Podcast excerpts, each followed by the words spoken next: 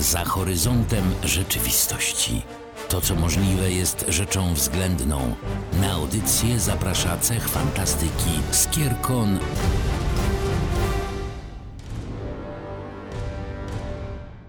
Nastało niedzielne popołudnie. Jest to czas, kiedy, jak wiadomo, już od pewnego czasu y, pojawiają się co tydzień odcinki portalu, więc my też zapraszamy właśnie w tym momencie na kolejny odcinek. Witam Was, ja, Katris. I ja, Chili. Cześć. Będziemy mówić dzisiaj o diabłach, bardzo specyficznych diabłach, polskich diabłach, które występują w naszych wierzeniach ludowych, w naszych tradycjach ludowych, które towarzyszą nam w sumie od bardzo, bardzo dawna. Aniu, jakie mamy diabły?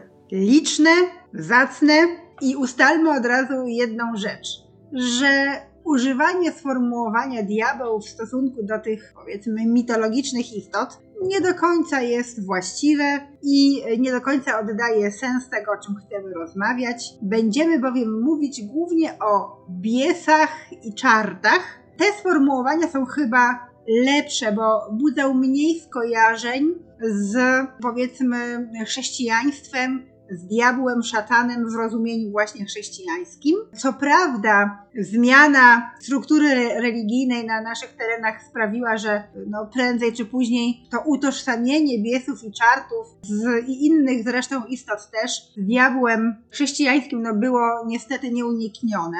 Niemniej jednak chciałabym wyraźnie odróżnić te istoty zwane biesami, później też właśnie czartami, od y, szatana chrześcijańskiego, bo to zupełnie jest jakby inna liga zawodników i też nie chcemy tutaj do tych naszych dzisiejszych rozważań za bardzo tych e, kwestii chrześcijańskich włączać. Nie chcemy obrażać niczyich uczuć religijnych. Chcemy rozmawiać o naszej tradycji, o folklorze, o dawnych wierzeniach słowiańskich. To nas szczególnie interesuje e, i tego się będziemy trzymać.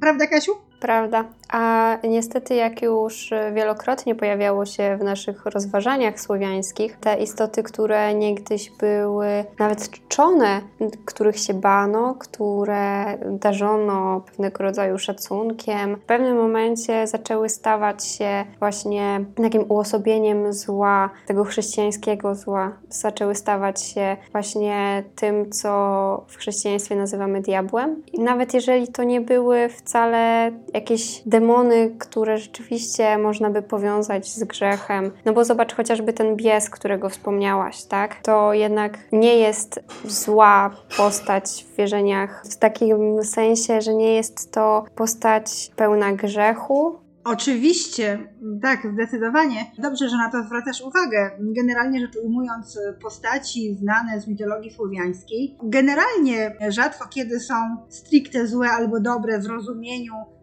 etyki czy moralności chrześcijańskiej. E, one mają swoje pewne cechy charakteru, bywają paskudne, bywają złośliwe, ale można się z nimi dogadać, można z nimi ubić interes, można też doznać od nich prawdziwej opieki czy sympatii. Więc to jest dosyć istotna sprawa. Czy bies, czy czart. Często nie były to postacie we współczesnym rozumieniu tego słowa złe, wręcz przeciwnie. Miały też swoje specyficzne poczucie humoru, swoje poczucie sprawiedliwości. Potrafiły nagradzać dobrych, uczciwych czy pracowitych, karać leniwych, złych, okrutnych itd. Tak itd tak dalej, w tych wszystkich mhm. historiach, w tych wszystkich legendach czy mitach pojawia się ewidentnie taka właśnie sytuacja, że są to e, takie postaci gdzieś cienia, można by powiedzieć, czy też pół światła, ponieważ na pewno nie były to postaci złe. To chciałabym to po prostu podkreślić. Rzeczywiście bies, też, też o tym wspomniałaś, więc do tego już nawiążę. Bies mogło być imieniem E, jakiejś konkretnej postaci, ale generalnie bies to, mm, to można, było, można powiedzieć była grupa istot, czy typ istot, demonów, demonicznych istot, które były jakimiś takimi właśnie duchami, a to leśnymi, a to gdzieś żyjącymi gdzieś na granicy ludzkiej ekumeny. Czasami potrafiły zrobić coś naprawdę, e, co przerażało Słowian, mianowicie potrafiły wniknąć w człowieka i od tego momentu sterować jego działaniem, które mogło być bardzo zaskakujące. Ktoś na co dzień zwyczajny, zupełnie pracowity, uprzejmy, mógł nagle zbiesić się, jak to się mówi, i zacząć różne psikusy płatać albo zbuntować się przeciwko swojemu losowi, albo w ogóle zrobić coś szalonego. Mówiło się wtedy, że no zbiesił się, no zbie, zbie, zbiesione, więc tutaj to do nasz, nawet do naszych czasów można powiedzieć przetrwało to sformułowanie, że ktoś się zbiesił, to znaczy, że prawdopodobnie no to nie on teraz działa, tylko jakiś demon przeniknął do niego, właśnie bies i teraz płata figle i robi wbrew temu człowiekowi albo innym, którzy z nim żyją. Więc bies, no to była taka postać, rogata postać, często leśna postać, natomiast właśnie on się charakteryzował tym, że miał zdolność wniknięcia w jakąś osobę, na przykład, żeby ją ukarać. E, Są takie podania czy folklorystyczne opowieści, że na przykład jakaś gospodyni, która była bardzo zła dla swoich parobków, która ich nie karmiła dobrze, która e, pozowała na taką bardzo pobożną, dobrą, gospodarną, a tak naprawdę była okrutna, złośliwa swoim domownikom, właśnie swojej służbie, no bardzo wbrew działała, była dla nich skąpa, była dla nich nieżyczliwa, biła ich. I jak bies to zobaczył, no to stwierdził, że czas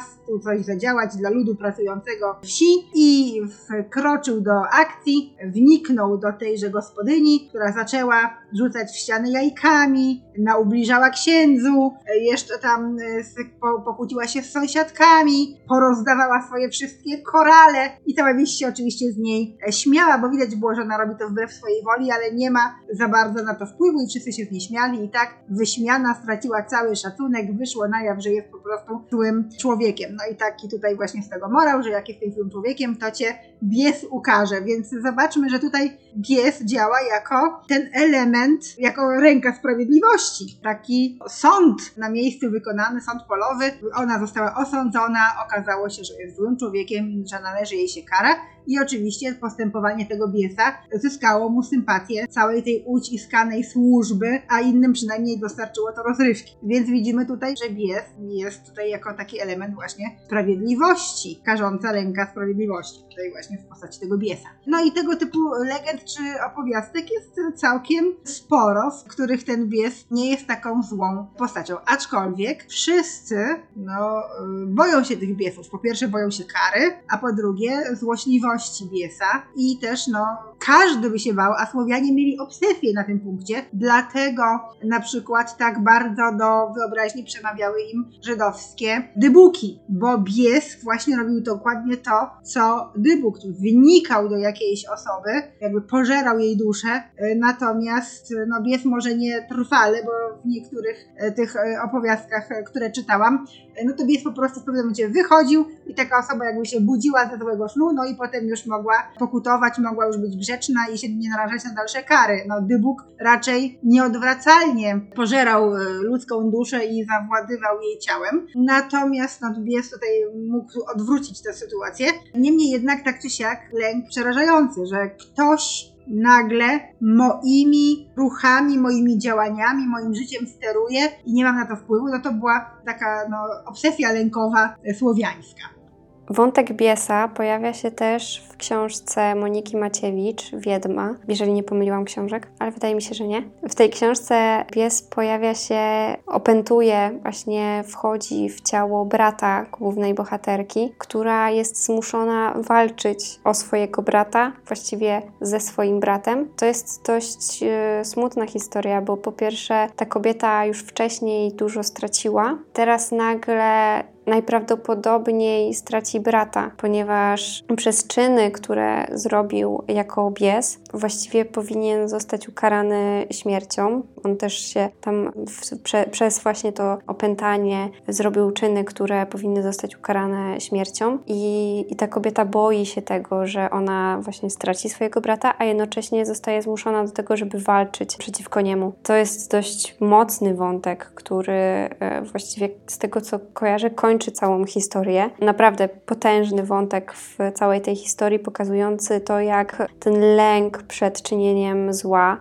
przed tym, żeby nie zrobić czegoś wbrew sobie, jak, jak on był potężny, no bo tak jak powiedziałaś, oni Słowianie się bardzo bali tego, żeby nie zostać opętanymi przez tego biesa, żeby nie stracić gdzieś władzy nad sobą. I w tej książce jest pokazane, jak ta utrata władzy nad sobą w pewien sposób właśnie zmusza do walki nie tylko tej osoby, która zostaje opętana, ale też osób z otoczenia. Oczywiście teraz mi przyszło do głowy, że może to być metafora prostu chorób niektórych psychicznych, jak schizofrenii. To jest dość potężna walka, więc tak mi przyszedł do głowy. Ale właśnie, bies później w pewnym momencie zrobił się czartem i ten czart już troszeczkę jest inny. On też e, sprowadza zło, ale to jest postać, która została troszeczkę, mam wrażenie, zmniejszona, stłamszona, bo jest to postać, która kuleje w wielu legendach. Jak najbardziej. Nazyw, nawet czarty czasami, słowo czart stosowało się zamiennie ze słowem kusy, żeby zwrócić uwagę na to, że jest to postać kulejąca. W legendarium, w folklorze mówi się, że czart kuleje, ma jedną nogę chromą ze względu na stoczone walki z którymś z jasnych bogów, który po prostu uszkodził nieodwracalnie nogę czartowi. I y, czart jest już bardziej, powiedzmy, taką postacią złośliwą, bardziej tutaj już widzimy wpływ może tej chrześcijańskiej etyki czy moralności. No, czart jest już postrzegany stricte jako postać y, negatywna, która najczęściej przyczynia się do różnych nieszczęść ludzkich. Może wabić y, ludzi na bagna, żeby się tam utopili, a może też, nie wiem, powodować jakieś klęski żywiołowe, które niszczą plony. Może też na przykład namawiać ludzi do samobójstwa. Ja myślę, że też tutaj w pewnych historiach związanych z czartem można doszukiwać się takich pewnych analogii z próbami wyjaśnienia niektórych e, chorób psychicznych, e, jak najbardziej. W każdym razie słowo czart czy czort kojarzy się no, raczej jednoznacznie źle i tutaj już bez jakichś takich powiedzmy usprawiedliwień. Rzeczywiście jest, jest coś takiego, chociaż tak naprawdę czasem te słowa wymiennie się stosuje, to jednak czartowi bliżej jest do diabła niż powiedzmy biesowi, który jest powiedzmy jakimś tam leśnym czy generalnie demonem natury gdzieś żyjącym i biorącym czasem sprawy swoje ręce, czasem nawet dla żartu. Więc jak myślę o tym rozróżnieniu pomiędzy czartem a biesem i myślę o naszych tu lokalnych polskich y, tych diabłach, czartach, biesach, to wydaje mi się, że Borucie czy Rokicie do biesa znacznie bliżej niż do czarta, chociaż często byli określani mianem właśnie czarta albo wręcz y, diabła, bo w folklorze i Boruta i Rokita, moi dwaj ulubieńcy, no, no nazywani są diabłami, prawda? Są wręcz nazywani diabłami polskimi, czyli tutaj już ich, ich obecność w polskim folklorze jest wyraźna,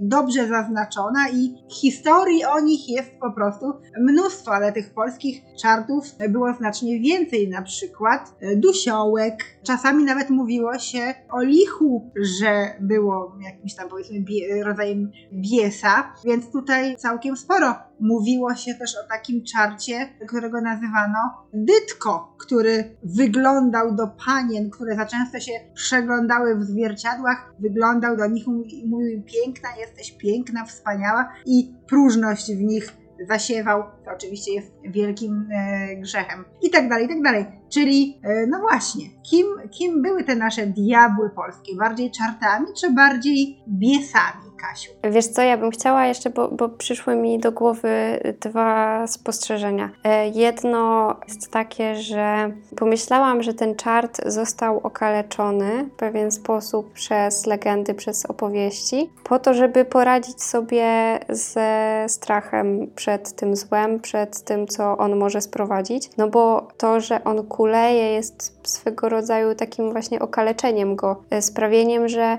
a tam kulejący, to mnie nie dogoni, to może jest już mniej groźny niż jakieś diabły, które nie kuleją, które będą w stanie mnie gdzieś tam łapać czy, czy cokolwiek. I druga taka myśl moja, jak zaczęłaś opowiadać o tym, co on miał robić, pomyślałam, że różne grupy demonów zostały sprowadzone do jednego, bo mówiłaś o tym, że czart y, ściągał na bagna, ale też powodował samobójstwa, tak, i wiele różnych rzeczy. Tak pomyślałam, że to są role, które przyjmowało kiedyś wiele różnych demonów i teraz zostały sprowadzone do jednej roli, jednej postaci czarta. Nie jest to wykluczone, mm, jak najbardziej. E, to była taka, myślę, wręcz personifikacja ludzkiego strachu przed różnymi złymi istotami, które mogły czyhać gdzieś na kogoś w jakichś okolicznościach. I rzeczywiście z czasem, kiedy pewne postaci folkloru odchodziły w niepamięć, kiedy te nasze słowiańskie wierzenia zacierały się gdzieś w pamięci, pozostawiając po sobie jedynie echa, mogło tak być, że zamiast wymieniać imiona czy nazwy poszczególnych typów demonów, o czym już powoli zapominaliśmy, to mieliśmy jednego takiego czarta, który różne figle płatał albo był po prostu wręcz tym wszystkim, czego baliśmy się, wprowadzającym choroby, wprowadzającym lęk, pecha, wprowadzającym nieurodzaj i tak dalej, i tak dalej. Więc być może, być może tak właśnie było, Kasia, jak powiedziałaś. A wracając do diabłów Boruty i Rokity, wydaje mi się, że Borucie jest bliżej do czarta niż do biesa. Według wielu wersji legend o, o Borucie jest to postać, która jeszcze będąc człowiekiem, tym zwykłym szlachcicem, już była przesiąknięta złem. To był szlachcic, który był uosobieniem tego, co było najgorsze w szlachcicach. On pił, on wdawał się w bitki i był agresywny. I to była postać, która nieraz potrafiła zaatakować, nieraz potrafiła właśnie gdzieś wdać się w jakąś bójkę. Ponoć to miało skusić diabła do tego, żeby zwrócić na niego uwagę. Może i tak było, ale w bardzo wielu legendach i podaniach Boruta jest przyjazny ludziom i ma pewne cechy biesa, na przykład potrafi włamać się nocą do, do młyna, zemleć tam dużo ziarna na mąkę, a potem tę mąkę rozdać biedakom. Takie były też legendy.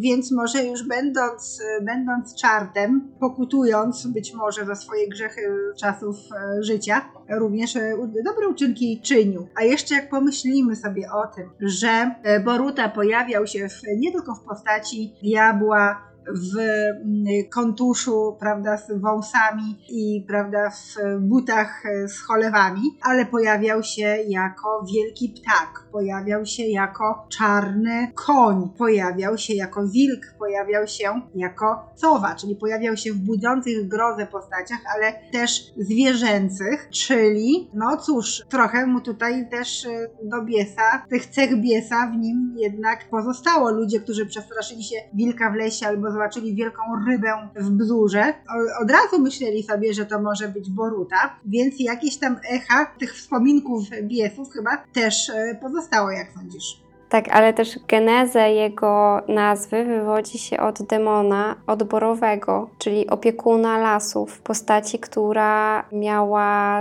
nie sprzyjać tym, którzy zachowują się niewłaściwie w lasach i też być przyjazna jakby tym osobom, które w żaden sposób nie szkodzą, tak? Nie, nie, nie miał przynajmniej ich krzywdzić. Więc to też jest pokazanie, że to nie jest taka jednoznaczna postać stanowczo nie jest jednoznaczna i legend dotyczących Boruty jest naprawdę sporo. Oczywiście większość z nich zrodziła się w Pradolinie Bzury i w okolicach Łęczycy, więc jest on naszym prawie lokalnym polskim diabłem. I rzeczywiście w niektórych legendach był on z dziada pradziada demonem, prawda? A w innych był niegdyś szlachcicem, tak czy siak, niezależnie od genezy, zawsze ubierał się jak szlachcic i zachowywał się jak szlachcic i pił jak szlachcic, prawda? W związku związku z czym, no, jakby tutaj się rekomendował do tej klasy społecznej. Natomiast też warto pamiętać, że w ogóle słowo Boruta to oznaczało sosnę, więc tutaj jest kolejna konotacja taka leśna,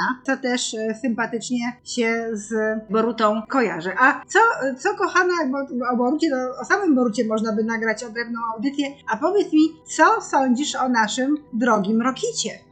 Cóż, Rokita według jednej z legend był bardzo hojnym rozbójnikiem z Domaradza. Okradał kupców, tak wiadomo, przyjeżdżających do tego miejsca, a następnie tymi łupami się dzielił z okoliczną, z mieszkańcami okolicznych miejscowości. Czyli raczej postacią złą to on nie był. Myślę, że bliżej mu do do piesa jednak niż do tego takiego typowo złego czarta. Też e, jego imię niektórzy wiążą z rośliną rosnącą na bagnach, z mchem rokietnikiem. Na przykład, ale również wierzbami. I tutaj do rokity przyznają się w ogóle dwie wierzby, na przykład te, które można ogławiać, takie jak wierzba krucha czy wierzba biała, ale też jest wierzba, krzewiasta wierzba, obecnie bardzo rzadka, bo właśnie występuje głównie na zmienno-wilgotnych łąkach, bardzo rzadko koszonych, wierzba Rokita, która wprost się tak nazywa. I podobno z tejże właśnie pędów tej wierzby Rokity, e, diabeł Rokita e, ludziom, na przykład, których lubił, robił płotki albo kobiałki i zostawiał im e, pod, pod progiem, żeby sobie mieli jak są tacy dobrzy. Generalnie e, Rokita czasem jest przedstawiany jako ten głupszy kolega Boruty, który zawsze wymyślał najlepsze e, numery, a Rokita je wykonywał i czasem niestety spadał i było dużo śmiechu z niego, biedactwa. Głupszy za to bardziej charyzmatyczny mam wrażenie. no, był, był może bardziej do ludzi pozytywnie nastawiony, chociaż też nie we wszystkich legendach on takie ma, takie na niego jest życzliwe spojrzenie, że był takim, prawda, może i głupkiem, ale za to sympatycznym. Nie, bo czasami y, no, był postacią powiedzmy taką niezbyt życzliwą. Tak e, naprawdę potrafił też e, dużo zła zrobić, jeżeli na przykład ludzie w jakiś sposób go obrazili albo wycięli wierzby przydrożne. Rokito, gdzie jesteś teraz, kiedy cię potrzebujemy, prawda? W każdym razie, no bywał, bywał też brutalny w stosunku do ludzi. Niemniej jednak e, rzeczywiście też potrafił dużo dobra ludziom, którzy byli, nie wiem, dobrzy, spokojni, nie wadzili się z przyrodą, no to im pomagał. Może warto też e, podkreślić, że Rokita jest diabłem bardzo często występującym w folklorze mazowieckim i w folklorze tutaj środkowo-polskim, jeśli mogę tak to ująć. No, czasem nawet Łódź rości sobie prawa do tego, żeby tak jak Boruta jest łęczyckim diabłem, tak Rokita jest łódzkim diabłem. Nie jest to aż takie dziwne, jeśli się pomyśli, że jeszcze nie tak dawno e, w miejscu, gdzie dziś mamy wielką Łódź, wielkie miasto Łódź, no to były nieprzebyte bory i puszcze.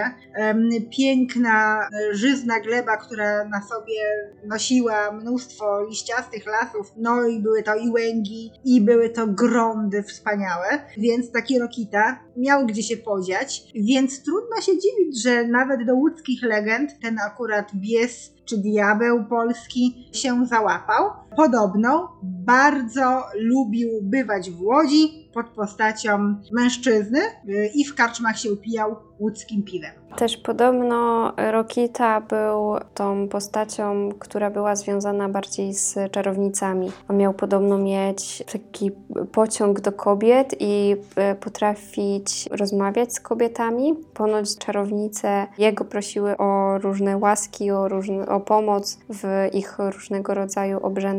Więc to jest taka postać bardziej niż Boruta, związana z właśnie tutaj z tą rolą kobiet, tych czarownic w naszej kulturze ludowej. I dlatego powiedziałam, że być może bardziej charyzmatyczny też jest. Skoro potrafił przekonać do siebie czarownicę, to z nim rozmawiały czarownice, no to wydaje mi się być postacią bardziej charyzmatyczną niż Boruta.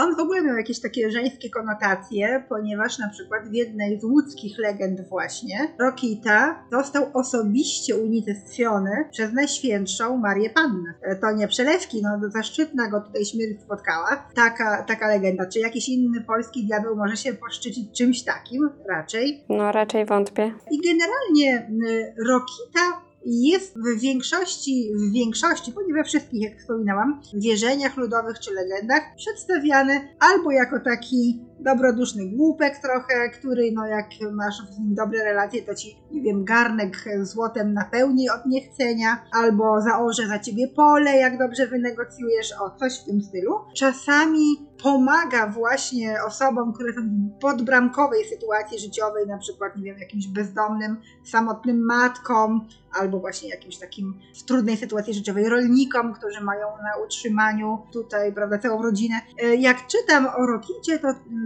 odzywają mi się trochę echa historii, którą dobrze znamy, o pięknej e, polskiej baśni o sierotce Marysi krasnoludkach. Jak czytam podania właśnie o Rokicie, to te echa, ten smaczek taki właśnie folkloru i takich ludowych, dawnych opowieści gdzieś, e, gdzieś czuję. I też tym bardziej podziwiam Konopnicką z jej powieścią, która potrafiła te echa słowiańszczyzny w swojej baśni tak dobrze zamknąć. Kasiu, chyba przyznasz mi rację, że jak zaczęłyśmy się rozkręcać na temat e, naszych e, tutaj lokalnych Rokity i Boruty, no to okazuje się, że o każdym z nich można by e, nakręcić odrębną audycję. Natomiast my tutaj musimy jeszcze wspomnieć o innych szanownych biesach czy czartach z polskiego folkloru, żeby się nie poczuli tak urażeni, że o nich nie wspominamy.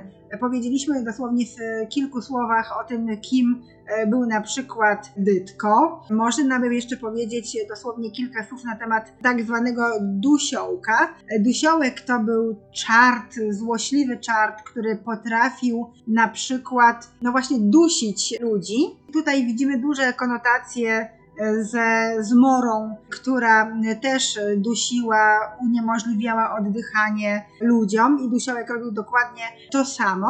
Jeszcze można powiedzieć, że dusiołek również potrafił wysysać z nas życie tak bardziej metaforycznie, ponieważ nie tylko powiedzmy w nocy utrudniał nam oddychanie, ale także przysparzał nam smutku, takiej desperacji, wysysał z nas radość, czym był trochę podobny do Poterowskiego Dementora. No i też e, chyba warto wspomnieć o Lichu. Licho też było demonem, też często było później jakby zaliczane w poczet czartów. Niezbyt e, dobre e, to licho ma konotacje w naszej słowiańskiej mitologii. On też przynosił choroby jak czart, on też potrafił przynieść nieurodzaj, potrafił tutaj no, bardzo poważnie zaszkodzić osobom, które mu się na, naraziły. I myślę, że jeszcze też trzeba z imienia wspomnieć o Smętku, który też był takim diabołem, gdzieś osadzonym w naszym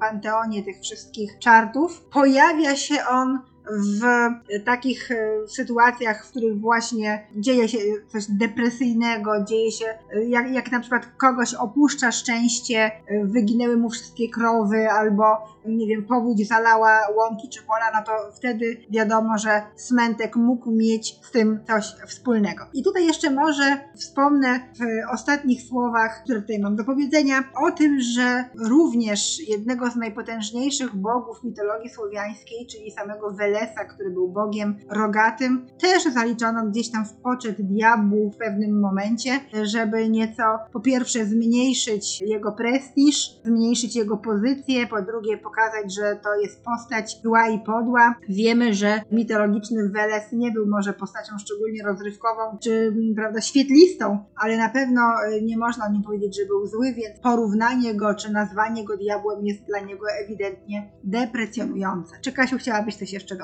Chciałam dodać, że jest to przykre w sumie, że to, co te postaci, które kiedyś nie były tak wcale prosto e, złe, nagle stały się uosobieniem czystego zła, które, no, no właśnie takiego, te, takiego wiesz, że to jest po prostu złe, koniec, kropka. I to jest strasznie smutne, bo świat nie jest zero-jedynkowy. To nie jest tak, że coś jest albo dobre, albo złe. Raczej świat jest w kolorach szarości. Sprowadzenie tych demonów wszystkich, i nie tylko demonów, no bo pokazałaś Boga Welesa, sprowadzenie tych postaci do roli tylko i wyłącznie złych, troszeczkę tak właśnie tą szarość świata tak to spłyca po prostu rozumienie zła i rozumienie dobra. I to jest, y, to jest smutne moim zdaniem. To jest no smutne, ale w sytuacji, w której tutaj się znaleźliśmy pod względem powiedzmy religijno-kulturowym było e, oczywiście nieuniknione. Jeśli mogłabym coś poradzić, to myślę Kasiu, że się ze mną zgodzisz, że obie e, polecimy naszym słuchaczom wczytanie się w nasze